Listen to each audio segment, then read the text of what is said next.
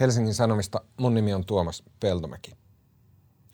Yksi omituisimmista seurauksista tästä kuluneesta koronavuodesta on ehdottomasti ollut se, että monet talouden mittarit, kuten pörssikurssit, ne huitelee aivan pilvissä asti, vaikka periaatteessa maailmantaloutta uhkaa eksistentiaalinen vaara. Ja samaan aikaan keskuspankit lappaa aivan järjettömät määrät rahaa ja lainaa markkinoille.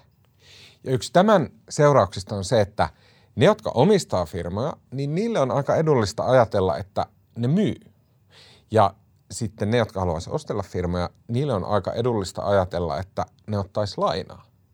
Ja saattaa olla, että tämä johtaa suomalaisten osalta siihen, että moni merkittävä suomalaisyritys on sellainen, jota nyt katsellaan vähän sillä silmällä.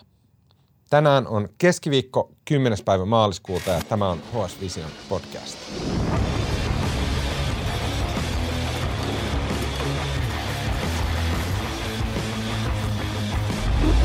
Yksi omituinen seuraus tästä vuoden kestäneestä koronakriisistä on se, että pörssikurssit huitelee aivan taivaan tuulissa ja samaan aikaan keskuspankit pumppaa käytännössä ilmasta lainaa käytännössä kenelle tahansa, joka haluaa ottaa sitä vastaan.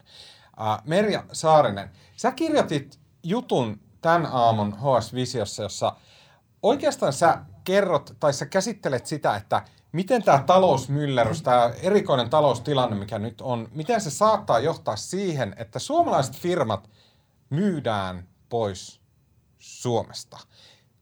Miten tähän on oikein, miten, miten tämä tapahtuu? Joo, no tässä on just se tilanne, niin kuin sanoitkin, että omituinen tilanne sinänsä markkinoilla, mutta onko tämä tapahtunut aiemminkin, että okei, pörssikurssit on ylhäällä, korot on alhaalla, rahoitusta on saatavilla nyt tosi hyvin. Eli pääomasijoittajat, jotka näitä yrityksiä usein ostaa, yhden mahdolliset ostajat, niin ne on kerännyt jo pitkään niin kuin salkkuihinsa pääomaa ja nyt ne etsii, että mihin ne sen sijoittaisi. Ja ne lähtee etsimään näitä ostettavia yrityksiä. Samoin mahdolliset teolliset ostajat, eli toiset yritykset, jotka saattaisi ostaa niitä kilpailijoita pois, niin niilläkin on nyt niin kuin koronavuoden jälkeen tosi hyvä tilanne. Ne viime vuonna ne kamppailet, tai ne piti rahat visusti kassassaan, olet, olet katsomaan, että miten niillä menee, selviääkö ne koronasta. Ja nyt ne huomasivat, että huh, vaara ohi, voidaan käyttää näitä rahoja ja lähteä ostoksille. Okei, okay. Eli mä haluan vääntää tämän nyt rautalangasta. Eli siis tavallaan keskuspankit ja myös tavallaan poliitikot, ne haluaa, että nyt niin kuin rahaa olisi mahdollisimman paljon saatavilla. Eli että mm. niin kuin rahaa tulee näin. Ja sen tavallaan sivuvaikutus on se, että okei, firmat voi ottaa lainaa ja, tai sijoittajat voi ottaa lainaa ja ostella vaikka suomalaisia firmoja. Just näin. Et, et johonkin ne rahat pitää sijoittaa, että ne tuottaisi. Se on liikkeellä sitä rahaa. Sun jutussa sä jututit pitkään tämmöistä lafkaa kuin Ilmarinen. Ja Ilmarinen on tavallaan, se on synonyymi viidenkymmenen miljardin euro rahasäkille. Miksi Ilmarinen oli tässä kysymyksessä niin olennainen? Ilmarinen on todella niin kuin iso sijoittaja. Se on, ja se on myös yksi suurimmista omistajista suomalaisissa pörssiyhtiöissä. Lähes kaikki isot yhtiöt, kun katsot sitä omistajaluetteloa, niin Ilmarinen sieltä löytyy. Joissakin se on tosi iso omistaja, joissakin tosi pienempi, mutta aina se on niin kuin merkittävä omistaja. Ja kun nämä ostajat etsii niitä ostettavia yrityksiä, niin nehän on yhteydessä näihin omistajiin. Eli Ilmarinenkin saa niin kuin näitä tunnusteluja. Niitä, ne tietää, että siellä on niitä liikkeellä niitä ostajia, mitä kysellään ja kiinnostusta ja Ja sitten myös kun ne, niitä ostotarjouksia tehdään, niin ne on yleensä aika usein ratkaisija roolissa. Ne päättää, että myydäänkö tämä suomalainen yritys maailmalle vai ei. Että niillä on valtaa sanoa siihen, että katsoako ne vaan hintaa vai onko niillä joku tämmöinen sinivalkoinen idea, että ne haluaa kotimainen omistaja. Siksi mä halusin kysyä niiltä tätä, että mitä, millä perustein ne tekee niiden päätökset, että myykö ne jonkun yhtiön vai ei. Okei. Tämä kuulostaa siltä, että on olemassa joku tämmöinen niin kuin tämmöinen niin kuin kuplauniversumi, jossa on niin tyyppejä, jolla on silleen neljäkymmentä miljardia euroa rahaa, ja sitten ne soittelee toisilleen, että hei, että te omistatte kymmenen prosenttia vaikka Marimekosta tai Tikkurilasta tai mistä hyvänsä, että myyttekö te sen meille? Onko kuin pieneen tähän niin kuin vertauskuva meni? No ei, kyllä se just noin niin kuin on, että kyllä siellä tehdään usein ennakolta tunnusteluja, ollaan yhteydessä nämä ostajat, kansainväliset ulkomaiset ostajat, ne on yhteydessä niihin suurimpiin omistajiin ja miettii, että jos me saataisiin toi suostumaan ja toi ja toi, niin sittenhän meillä olisi kasassa jo semmoinen potti, että me niin kuin pystytään niin kuin tekemään ostotarjous siitä, joka voisi mennä läpi. Sitten on erikseen vihamieliset valtaukset, jotka sitten voi tulla ihan niin kuin puskista, että niissä ei ole niin kuin puhuttu etukäteen, mutta kyllä nämä niin kuin on niin sanottuja renkaanpotkijoita on kuulemma liikkeellä. Ilmarisesta kerrottiin, että näitä tunnustelijoita on. Onko, sä mainitsit, että Ilmarisella, että se omistaa paljon suomalaisia firmoja, tai siis okei, okay, se omistaa niin kuin siivuja suomalaisista pörssifirmoista, joita monet vaikka piensijoittajat tai niin kuin ketkä hyvänsä omistaa myös. Mutta Ilmarinen omistaa siitä siivuja, koska se on suomalainen eläkerahastofirma ja sen takia sillä on kytkyä Suomea ja näin. Mutta onko niinku, Ilmarisella jotain niinku velvoitetta jotenkin suojella, suosia suomalaista tai suojella suomalaista omistusta tai tällä tavalla?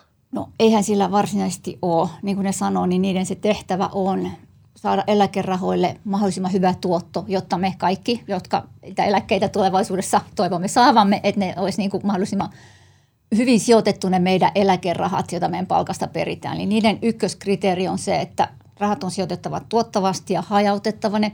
Mutta totta kai niille on niin kuin tärkeää, että Suomessa on menestyviä yrityksiä, koska sitä kautta on työpaikkoja ja sitä kautta niin kuin tämä eläkejärjestelmä pohjaa siihen, että siellä on työpaikkoja, jotka sitten maksaa ja työllisiä ihmisiä töissä, jotka maksaa niitä eläkemaksuja ja saadaan niitä eläkerahoja kasattua.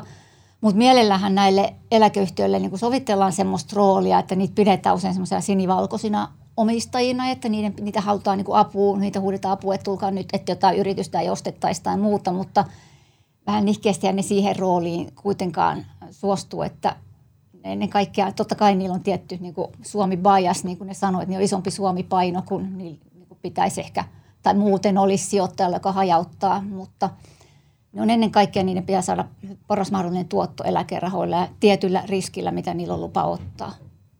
No miten sitten, jos ajatellaan, että joku Ilmarinen myy jonkun suomalaisen firman osakkeet pois sillä tavalla, että joku vaikka amerikkalainen, sanotaan kalifornialainen eläkerahasto ostaa sen osakkeet, niin sitten mitä, muuttaako se firma? Muuttuuko sen pääkonttori ulkomaille? Tuleeko tästä joku automaatio, että jos joku ostaa Marimekon osakkeiden enemmistön, niin sitten Marimekko yhtäkkiä muuttaa ulkomaille? Miten se toimii? No ei, ei välttämättä mene noin. Et siinä on niin kuin monia mahdollisuuksia. Esimerkiksi jos sulla tulee vaikka, niin kuin, Ilmarinhan ei sinänsä eikä mikään eläkeyhtiö, tuskin välttämättä sillä nostaisi niin kuin ne voi sijoittaa, mutta jos sulla tulee vaikka joku niin sanottu teollinen ostaja, niin kuin kutsutaan sitä, että se on toinen yritys. Esimerkiksi niin kuin mä mun jutussa pohdin tätä Marimekkoa, joka on noussut niin kuin spekulaatioihin. Esimerkiksi tulisi Uniqlo ja haluaisi ostaa sen, niin se voisi säilyttää se Marimekko, tai varmaan säilyttäisikin sen Marimekon brändin, mutta se olisi vain osa, se omistus olisi niin kuin sen Uniqlon pääkonttori. Yleensä silloin sillä ei olisi enää omaa pääkonttoria. Ja niin kuin näin, näin kävi esimerkiksi nyt, kun Tikkurila ostettiin, se nosti, niin kuin tuota, niin usein se pääkonttori poistuu siitä. Mutta ei se yritys, se yritys voi lakata olemasta, se voidaan sulauttaa johonkin toiseen, mutta joskus, jos joku, joskus se voidaan myös, niin kuin, se voi pysyä edelleen niin kuin nimenä niin sanotusti. No, miten sitten, pystyykö edes sanomaan sellaista, että onko se jotenkin, niin kuin, on, mitä väliä sillä, onko se hyvä tai huono meille tavallaan tavallisille suomalaisille se, että jos nämä firmat myydään ulkomaille? No kyllä mun mielestä se on semmoinen asia, että mistä kannattaa, niin kannattaa kun miettiä, että mitä me halu, halutaanko me, että niin kuin ostetaan kaikki parhaat yritykset, kaikki nopeimmin kasvavat, tämmöiset hyvät yritykset, niin kuin tulevaisuuden yritykset, että ne ostetaan pois Suomesta. Että mä ainakin itse pidän, että musta se on huolestuttavaa, enkä pidä sitä hyvänä kehityksenä, joku voi olla eri mieltäkin. Mutta siinä on se, että kun yritys ostetaan, jos se, siinä yleensä menee sitten työpaikkojakin mukana, vaikka tänne jäisi jotain tuotantoa, niin kuitenkin ehkä vähemmän, jos pääkonttori menee, siinä menee myös osa toiminnoista ja sitten niinku verot, verot, veroja enää makseta Suomeen, voitot valuu ulkomaille. Eli se vie niinku kaikki se arvo, mitä siitä yrityksestä voisi niinku tulla koko yhteiskunnalle, niin valuu pois Suomesta. Et se on musta sikäli huolestuttavaa. Ja sitten ihan niinku sijoittajan näkökulmastakin, että monet osakesijoittajat voi ajatella, että hei kiva, kun tämä mun yht, omistama yhtiö myytiin pois, että mä sain sitten preemion, eli vähän niinku korkeamman hinnan vielä, että kivasti tuli rahaa. Mutta pidemmällä tähtäimellä, kun näitä yhtiöitä ostetaan pois pörssistä, niin pörssi näivettyy. Sinne tulee toki niin kuin uusia yhtiöitä, mutta ne on yleensä pieniä. Että nämä, jos tämmöinen iso lähtee pois, niin siinä kun se vaihto siellä heikkenee, sanotaan, että niin kuin se likviditeetti, niin sanotusti se vaihto heikkenee. Ja silloin myös niin kuin tämmöinen hinnanmuodostus heikkenee pörssissä, kun pörssi näivettyy. Eli se tarkoittaa, että niin kuin ne arvostustasot, ne osakkeiden hinnat voi käydä vähän alhaisemmiksi, että niissä mm. on niin kuin todella sitä arvoa. Ja se tarkoittaa, että ne yhtiöt onkin sitten halpoja, sitten niitä voidaan nostaa taas lisää pois, mm. koska ne onkin halpoja. Lähtee niin kuin semmoinen niin kuin huono tai semmoinen köyhtymiskierre. Niin, aivan. Et mä näen niin kuin tässä tämmöisiä ongelmia. No miten sitten, onko olemassa semmoista, että jotain tahoa, joka tarvittaessa pystyy sanomaan, että ei käy? Että tämä firma on Suomelle tärkeä tai että me halutaan, että tämä firma säilyttää pääkonttorinsa tai niin kuin valtaosan omistuksesta Suomessa. Onko semmoista taho, joka pystyy näin päättämään? Niin, se on, tota, se on vaikea kysymys. Ei oikeastaan ole omistajat päättää. Ja Suomessa on halu- puhuttu kauheasti, pitäisi olla tämmöisiä ankkuriomistajia. Suomessa on vähän, Suomi on niin kuin hitaammin vaurastuma maa kuin esimerkiksi Ruotsia. Täällä ei ole semmoisia isoja vaikka sukuja, teollisuussukuja, jotka kauheasti omistaisi, jotka voisi haluta niin kuin pitää kuin yhtiön ja sitten tulisi niin kuin avuksi. Et niitä on niin kuin, siksi eläkeyhtiöillä on vähän haluttu tämmöistä roolia, mutta ne ei sitä voi ottaa. Sitten on sanottu, että no voisiko kotitaloudet tuolla tämmöisiä. Nythän sijoittaminen on entistä niin kuin suositumpaa, piensijoittajan tullut lisää ja pankkitileillä on niin kuin noin sata miljardia, että jos niistä osa saataisiin pörssiin, niin olisiko täällä niin kuin tämä iso voima, tämmöiset piensijoittajat, jotka vois niinku vastustaa niitä ostotarjouksia, eli ettei hyväksyisi niitä. No mun mielestä niin kotitalous, se on ehkä aika vaikea tehtävä, mutta kyllä ne nyt sillain tietysti ne vois pitää ehkä sitten isompaa ääntä siinä, että vastustaa näitä ostotarjouksia hyväksymistä. Et esimerkiksi Ruotsissa on nähty tämmöinen, että siellä niinku se pien, piensijoittajat, osakesäästäjät on niinku kovainisesti vastustanut jotain, että sanoo, että hei, tämä on liian halpa hinta, ettei me myydä näin halvalla tätä, että tarjotkaa lisää ja sitten yritys voiko tarjota lisää tai sitten toteaa, että no ei me noin kalliilla osteta, että sitä kautta tavalliset ihmisetkin voivat siihen tietysti vaikuttaa, jos eivät lähde heti ensimmäisenä niinku hyväksymään jotain, mitä vähänkin tarjotaan pikkusen enemmän. Okei. Okay. Uh, Merja Saarinen, kiitos oikein paljon.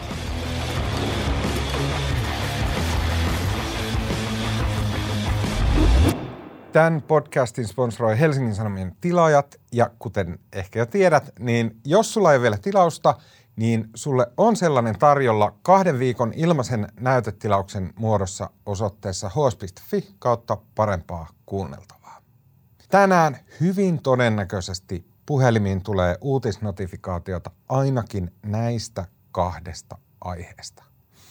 Nimittäin eilen Helsingin Sanomat sai haltuunsa lausunnon, jonka Terveyden ja hyvinvoinnin laitoksen asiantuntijat oli lähettänyt pääministeri Sanna Marinin hallitukselle.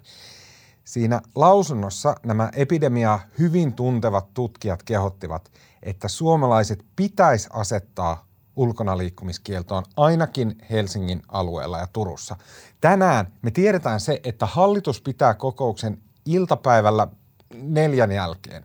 Ja joten on mahdollista, että jossain siinä yhteydessä hallituksen ministerit, kenties pääministeri itse, ottaa kantaa ulkonaliikkumiskiellon voimaan astumiseen. Ja totta kai osa ihmisistä ää, on sitä mieltä, että ulkonaliikkumiskielto on aivan liian raju toimi ennen kuin kaikki lievemmät keinot on kokeiltu. Kuva- ja äänituotannosta sekä leikkauksesta vastaa tänään Mikko Peura. Mun nimi on Tuomas Peltomäki ja tämä podcast, tämähän toimitetaan Helsingin Sanomien Visio-toimituksessa, jonka esimies on Jussi Pullinen. Nähdään taas huomenna.